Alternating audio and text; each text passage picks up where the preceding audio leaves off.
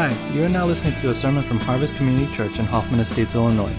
Today you will hear a sermon from Pastor Dave Lee, so without further ado, here he is.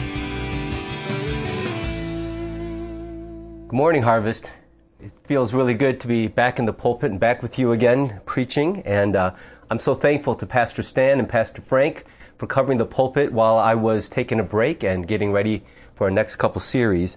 And I'm excited to start a short series this morning on the throne room of God, a wonderful vision that the Apostle John was given by God to see.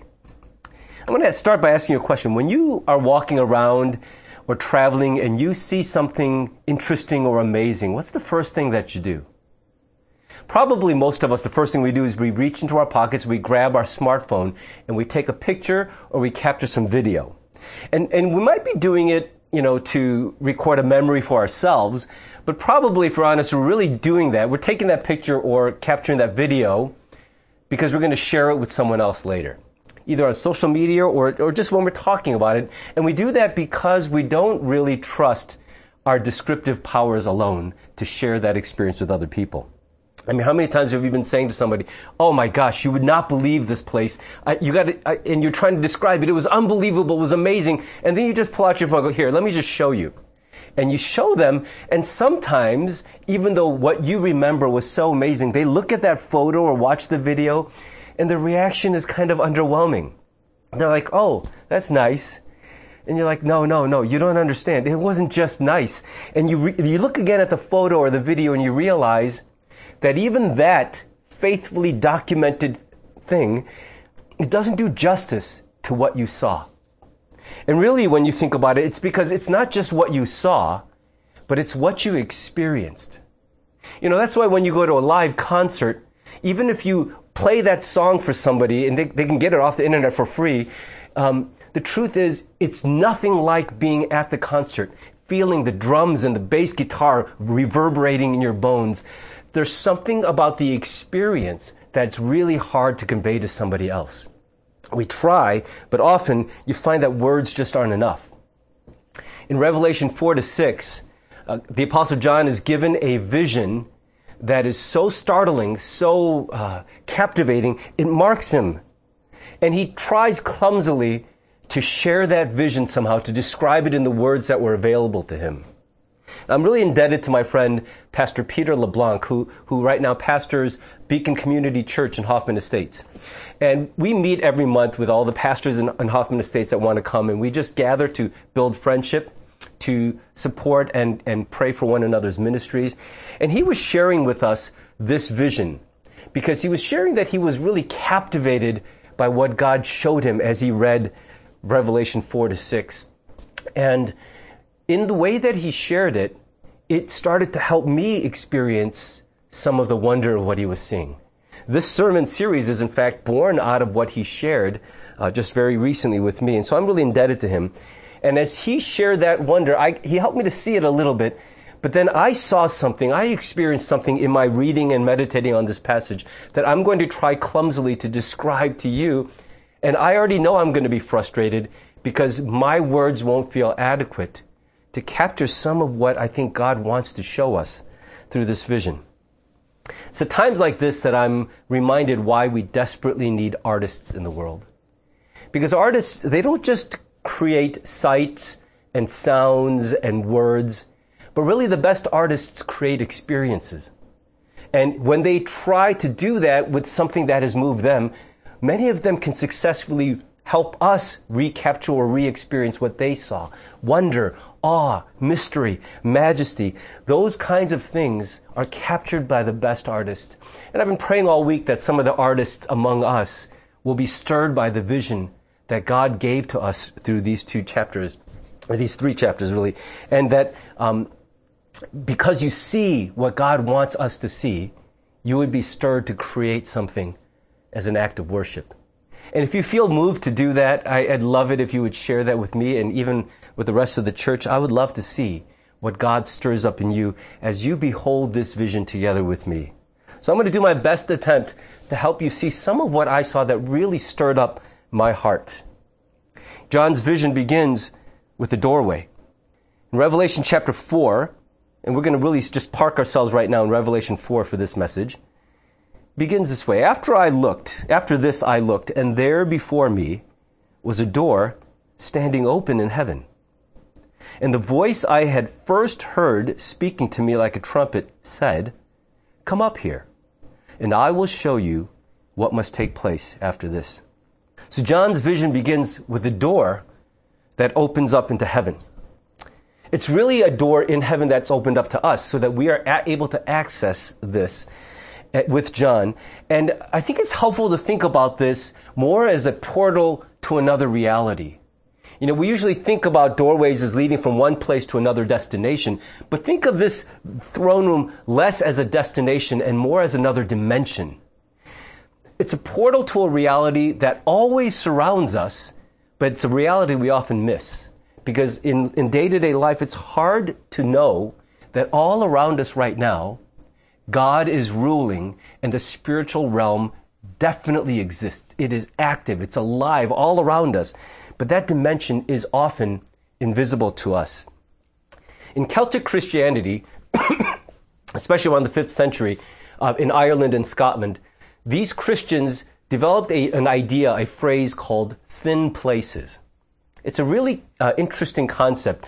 They talked about places on earth where God so frequently met with people, either because of the natural beauty and the wonder would disarm you, or because people had prayed so frequently over that earth, that little patch of land, that God consistently met. They, they're called thin places because what they're saying is the boundary between heaven and earth, between the spiritual realm and our physical realm, seems especially thin at these places.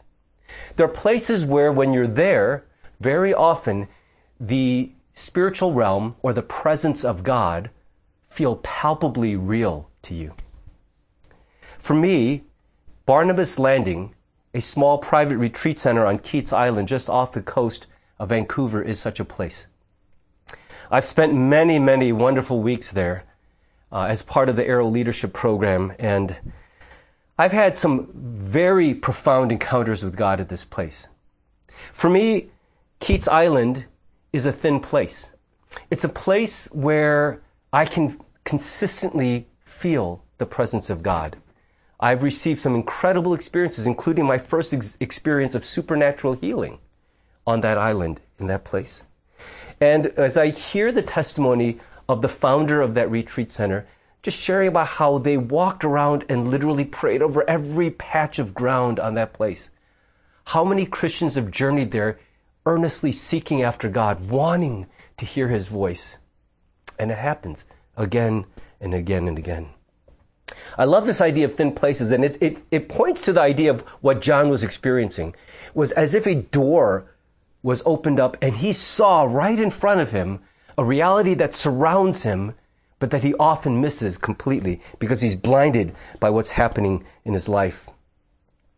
You know, you got to recall that just before these visions of the throne room, John had just been given seven letters dictated to him by Jesus for seven churches in Asia Minor. And, and each of these churches is a little bit different, but one of the things that binds them together is that these are all churches that were struggling in some way. They were facing threats either from within or from without. But they were churches that were embattled. It was hard for them just to live, much less hang on to faith in the situations they found themselves in. And really, that doesn't sound that, that different from our situation today. The church today is also facing threats from inside and from outside of itself. And so these were churches that as they would read these letters later and hear the words of Jesus, they would be reminded how stark and hard their reality was. And yet this vision was intended to give them hope and encouragement to say, I know that right now your reality, the, the, the reality you could touch and hear and see, it feels like it's nothing but struggle. It's nothing but hardship. But just know as I open this doorway to you, to this other dimension, that this is a vision of another reality that does exist, in which God is firmly seated on His throne and absolutely in control. And that's, that reality surrounds us. It informs how we endure the hardships of the reality that we can see. The first thing that he sees in this vision, verse two, it says, "At once I was in the Spirit, And there before me was a throne in heaven with someone sitting on it. So the very first thing that John sees in his vision is the base of a throne. As he looks up, he can discern someone, and he's hesitant even to try to describe him. I think the reason he says someone is not because he doesn't know who it is, but because once you begin trying to describe a God who is so magnificent, your words fail you, and your attempt actually skews the picture quite a bit. Have you ever tried to describe something you realized you were actually messing up the image in the other person's mind because your attempt was doing injustice to the thing you're describing? And so what John is saying is, listen, I know it was God, but I can't really describe him other than to say someone. He, he tries later with a few images of jewels and whatever. But the idea is, what dominates heaven, what dominates the throne room, is God himself seated on the throne. What he's trying to say is, no matter what is going on for us, this is the reality that dominates the universe. That whatever it feels like to us right now, God has never once left the throne. And knowing that, knowing that God remains in control and he reigns over everything, that is meant to give us real power to face the struggles that are happening in our dimension. There are some people who have had an extraordinary ability to see that truth, and it has given them real power to face unbelievable challenges in this life. Corrie ten Boom was a Dutch woman who, along with her family, hid so many Jewish people from the Nazis. In fact, it's estimated that their family, in their little house above a clockmaker's shop, hid and saved some uh, an estimated eight hundred Jews from Nazis. And one of the things she famously said is, there is no panic in heaven. God has no problems, only plans. I, I love that. I, I love her attitude, and her perspective is, we're scared all the time. We feel like everything that happens is like, oh my gosh, oh no, oh my goodness. And we panic all the time. But he says, if you could, she says, if you could see the throne room, you'd realize God is not shaken by this. He doesn't have emergencies and unexpected occurrences. There is no panic with God. He has plans for everything he allows. But in the end, he reigns. He is in control. The vision continues in verse four. Surrounding the throne were twenty-four other thrones, and seated on them were twenty-four elders. And they were dressed in white and had crowns of gold on their heads. So there are now, there's an additional component to this vision. There's twenty-four elders seated on twenty-four thrones surrounding God's throne. We don't know who these people are. Many people have, uh, have made guesses, but their identity is not known. And that's really important. What we can say, though, is these are twenty-four of the most significant Christian human beings who ever lived. This is the hall of fame of all those who have ever claimed to know God and rule with him. They represent all of us, to be sure, but these are twenty-four people who, if we could, and, and this is what is amazing to me, if we met them, if we could identify them, whole books could be written about each one of those twenty-four beings sitting on their twenty-four thrones. Now, don't just gloss over that. Because if you could meet the twenty-four most important or significant Christians that ever lived, you'd want to spend a little time staring. There would be awe and wonder.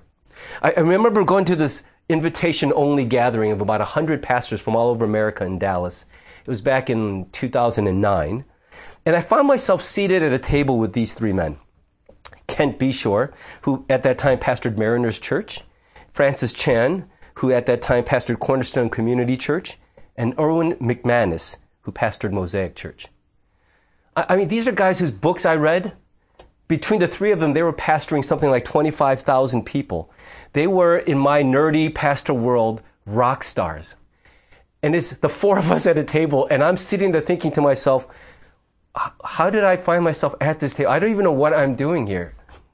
And I was so starstruck, so moved by just fellow human beings. And on top of that, none of you guys are impressed because you're not pastors. You don't know. But like for me as a pastor, these are just other pastors. Sure, their ministries are bigger, their platform's larger.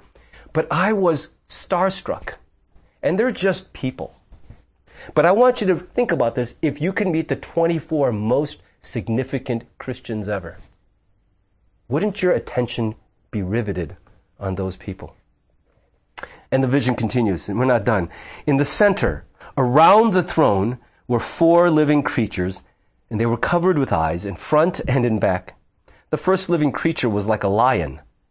The second was like an ox. The third had a face like a man. And the fourth was like a flying eagle. I tried to scour the internet looking for artistic depictions of this. They were all so hokey and lame, I didn't even bother. The, the, the attempts at drawing this, imagining this, actually ruined it for me. Here's what I can say. Any one of these creatures, I would pay a fortune. I would travel any distance, wait any length of time in line to see them with my own eyes. If Jurassic Park was real and they had cloned living dinosaurs, would there be anything that could keep you from visiting that place? If aliens landed in Central Park and they were they were taking meetings, but selling tickets, would there be anything that could keep you from wanting to see them with your own eyes? When we see something alien, something we've never seen before, something so fantastical, it it it creates a sense of wonder and awe in us. And here are four creatures surrounding the throne, right in front of God. Clearly, these are four beings that have a very special status.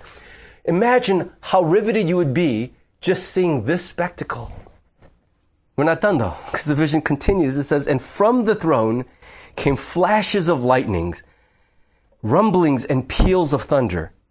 In front of the throne, seven lamps were blazing. These are the seven spirits of God. Also in front of the throne, there was what looked like a sea of glass, clear as crystal.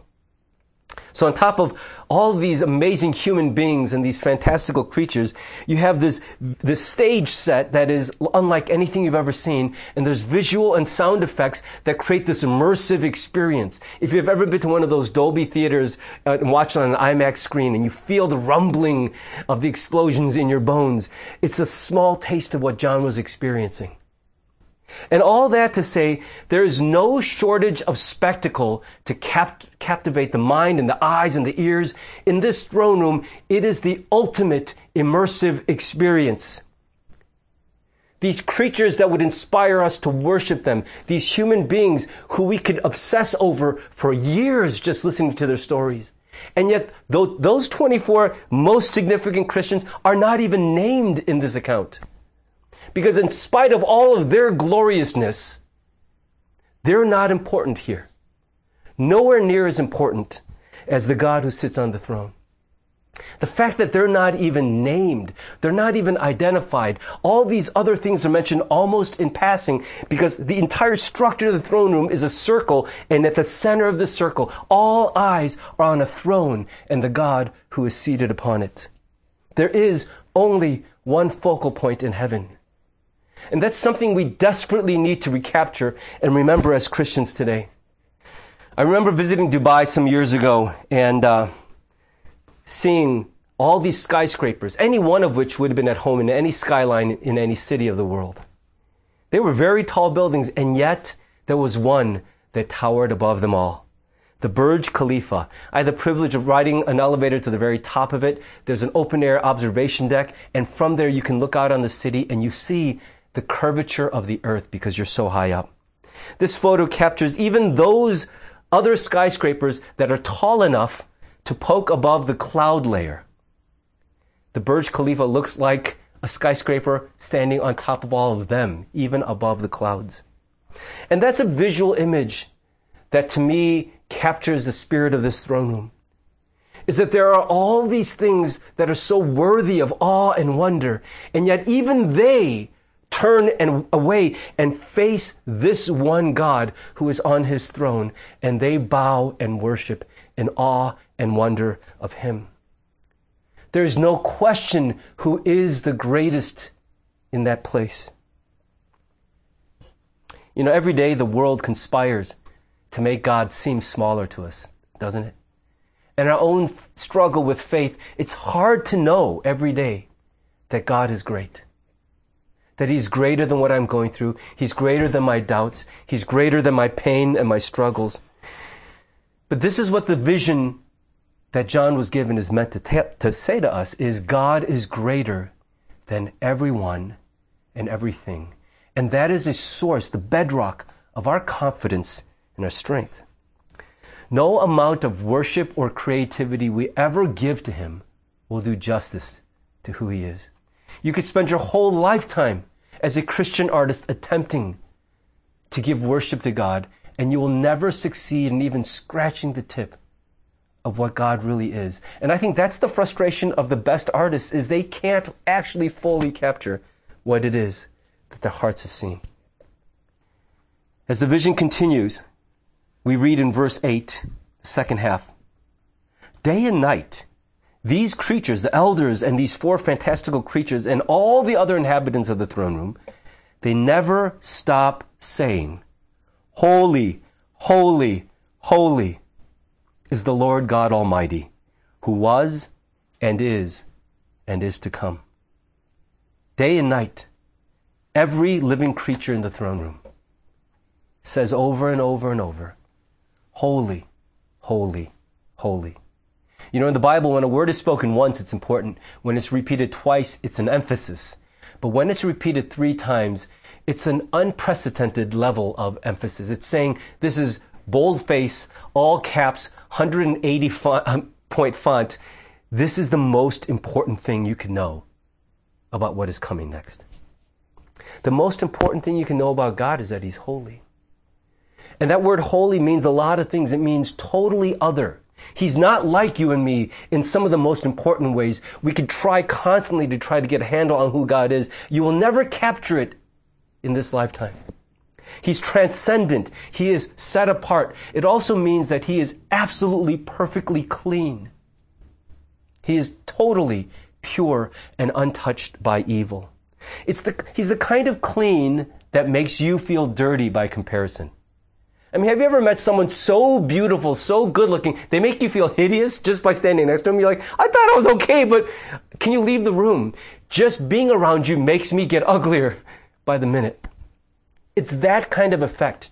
If you could see how pure, how transcendent, how other God really is, you would, you would squirm with discomfort to sit in the same room with Him.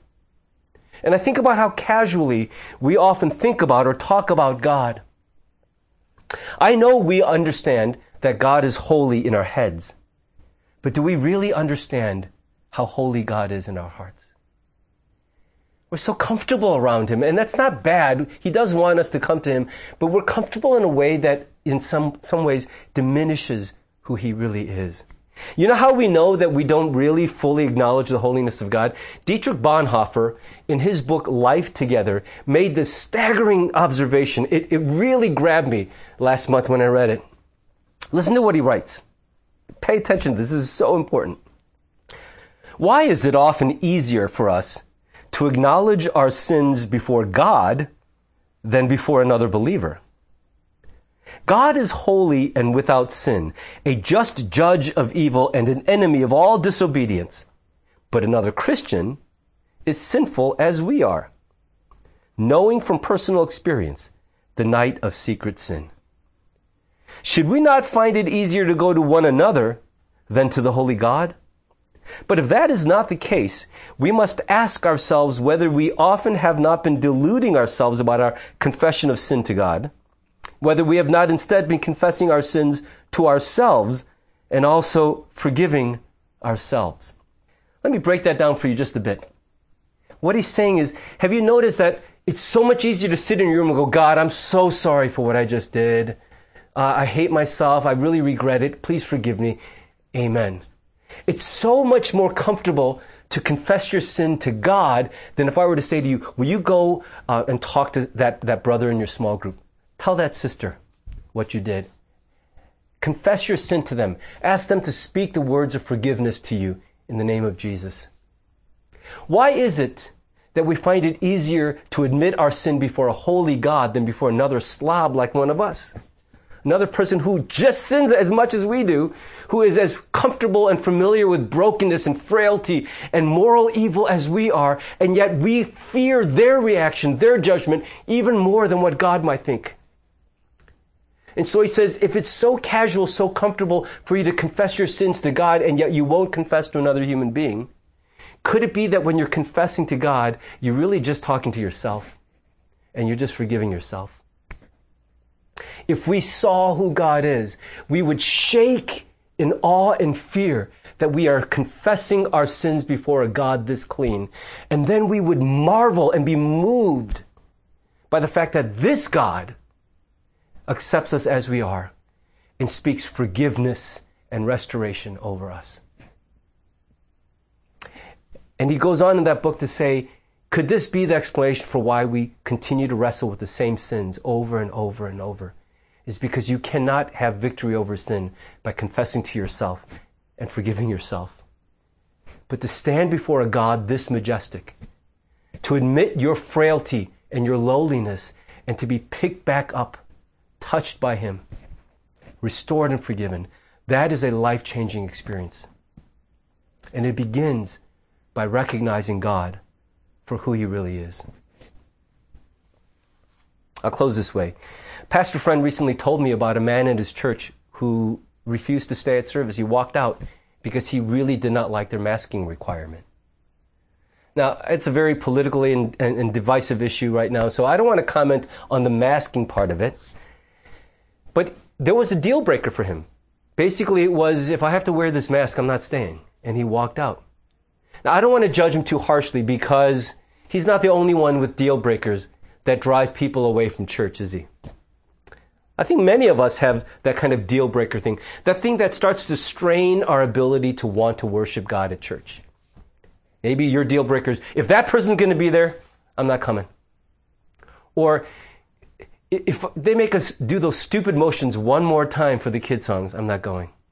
I don't know what it is, but if we could see the vision that John saw, if we could see the, our God for who he really is, if we could just capture for a moment who he really is, the awe and wonder that should pour out of our hearts in response to him.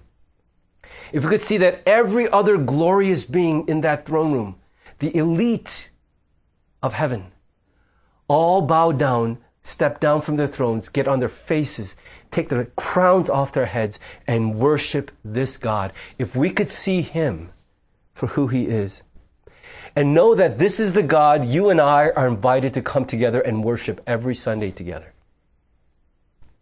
Would there be any annoyance, any inconvenience, any distance, any cost that would keep you from wanting to be there each time that happens? I close this way because we're facing an important turn in the road for us as a church, as a nation. Things are opening up, but somewhere in our spirits, things remain closed. And I, I don't want us to come back together as a church just for one another, just for this thing called Harvest, for this organization we spent decades building. I want us to come back together because God is on his throne. He's glorious and greater than anything you could imagine. And the opportunity, the privilege to come together as a church family and worship this God, the invitation to come and experience him together in ways that we can't experience him on our own. This is what I want to draw us back together as a church. We come together, Harvest, as a church for Jesus Christ our Savior, for the God who saves, the God who reigns. He's the one who calls all of us out of where we are, where we've been sheltering in place for over a year. Only this God will draw us out of that and reform us as a community of faith. And so pray that God will begin revealing himself to you in powerful ways. And if as an act of worship you feel led to create something that helps us see the glory of God for who he is, would you share it with our church to help us see what he's showing you?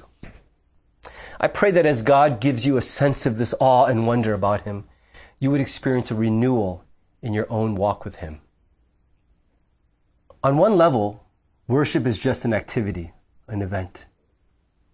But on another level, it is a profound, life-altering experience and encounter with a living God. If you could see God for who he truly is, you would quake in fear, be paralyzed in awe and wonder, and your heart would burst with worship. May this be the God you see. May God reveal himself to you in this way so that worship stops feeling like a chore and begins to feel more like the irrepressible response of your heart and your soul. In the name of the Father, and the Son, and the Holy Spirit, be blessed now and forever. Amen. Thanks for worshiping with us. God bless you. Have a wonderful week. We'll see you next time.